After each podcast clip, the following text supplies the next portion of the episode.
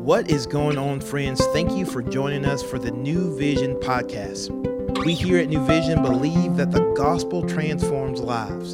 So we're going to take an opportunity to open up God's word and see what he has to say so that we can take the best next step to become more like Jesus.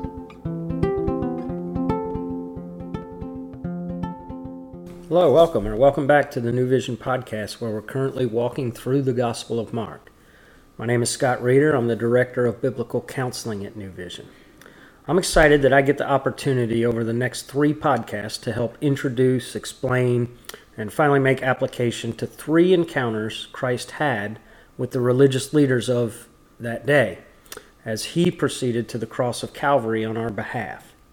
So today we're going to cover the first encounter in Mark chapter 12, verses 13 through 17. Now let's take a quick moment to remember the context for where we are in Mark's gospel and further understand the context of the building persecution of Christ. We understand that his time has now come.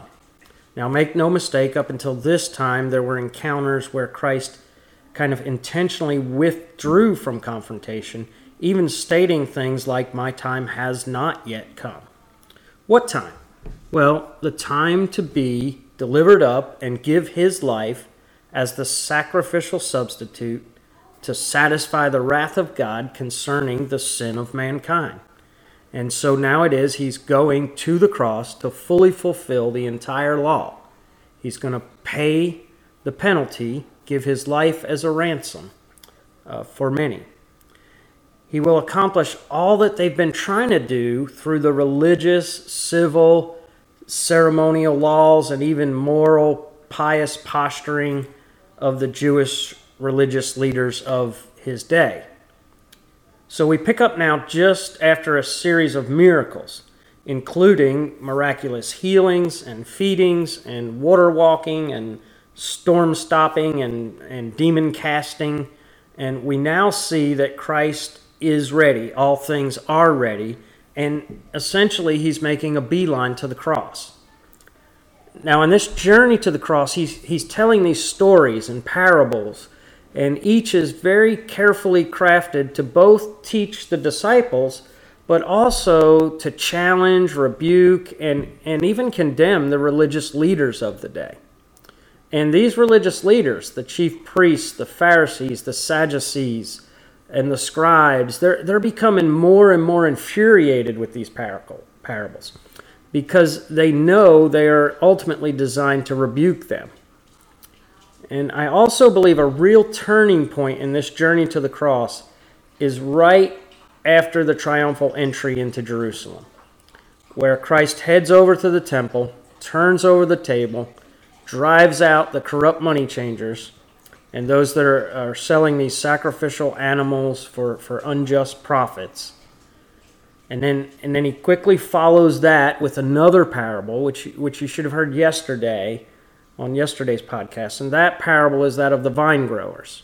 And, and this is where he's totally condemning them. He concludes this encounter by stating that they wanted to seize him um, because they know he's rebuking them but they feared the people, so they so they let him go. What is the plan then? Well, they, they being the religious council, send a series of Jewish religious leaders from every front to try and trap him up and possibly somehow win favor back to themselves with the people and perhaps rid themselves of this one who is disrupting their whole corrupt quasi religious political system. And so all of that is just context. And over the next three days, we're going to examine each of these encounters and see how masterfully the Son of God responds to their attempts to trap him up. So let me read this first encounter with the first is with the Pharisees. Tomorrow we'll look at a second encounter with the Sadducees and then finally one with the scribes. I'm going to be reading from Mark chapter 12, verses 13 through 17 and I'm reading from the ESV version of the Bible. And they sent to him some of the Pharisees and some of the Herodians to trap him in his talk.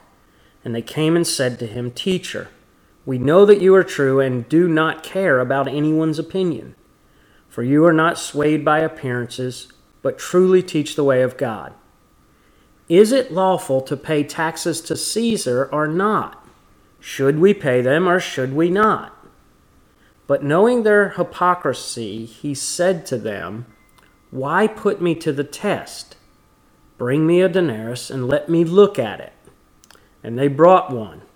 And he said to them, Whose likeness and inscription is this? And they said to him, Caesar's. Jesus then said to them, Render to Caesar the things that are Caesar's, and to God that are God's. And they marveled at him. Okay, so quickly, how are the Pharisees trying to trap him? Well, they fully expect he will condemn the government and tell the people not to support it and do not pay your taxes. Ah, then we have an insurrectionist. Or they might he might say pay your taxes, which in this day would be really unpopular with those who felt oppressed and taken exam, taken kind of advantage of by by the governing authorities, by a corrupt government. So what is the plan? Well, perhaps they can put him in direct opposition to the political atmosphere of the day. In fact, they brought along some Herodians who were some of the corrupt political leaders during that time. Truth is, the Pharisees hated the Herodians as a political force, but they, they bring them along anyway, hoping to conspire against, uh, to entrap Jesus, since they both viewed him as a threat. Well, Christ gives them the exact response they did not want to their trap question, which was essentially uh, the question was, should we pay our taxes? And Jesus answers in short, yes, pay your taxes. Jesus says, hey, let me, let me see one of your coins, uh, a denarius, which was a day's wages. Who's on that coin? They say, well, it's Caesar. He says, well, then give to Caesar what is his. But then he adds, but give to God what belongs to him. Well, what belongs to God? Everything. Everything. Here's the thing Caesar's image is stamped on the coin, so the coin belongs to Caesar. But God's image is stamped on the person, and therefore we owe our whole self to God. And this is to include, uh, but should not be limited to, our soul, our very souls, and certainly our worship. Now, while every passage of Scripture has just one meaning, I think there are always numerous applications. Let me quickly suggest two as we close today that should inform our attitudes and our actions towards both money and government. The first is this I would suggest to you to hold money, possessions, and wealth very loosely. Listen, God owns everything, and you're not taking anything with you. And He is a God who can bring forth or take away any measure of financial wealth in an instant. And please hear me money in and of itself is not evil, but there's no mistake that the love of money is the source of all kinds of evil, and many a person has made a shipwreck of their faith over the love of money. The scripture clearly states that it is wise to keep your life free from the love of money, Hebrews 13:5, understanding that the love of money is the root of all kinds of evil, and in the pursuit of wealth many have indeed wandered away from the faith. So first, let's always remember to hold our money, our possessions, and our wealth uh, in this life very loosely. A second application for today as Christian citizens, uh, we're to respect and obey government authority.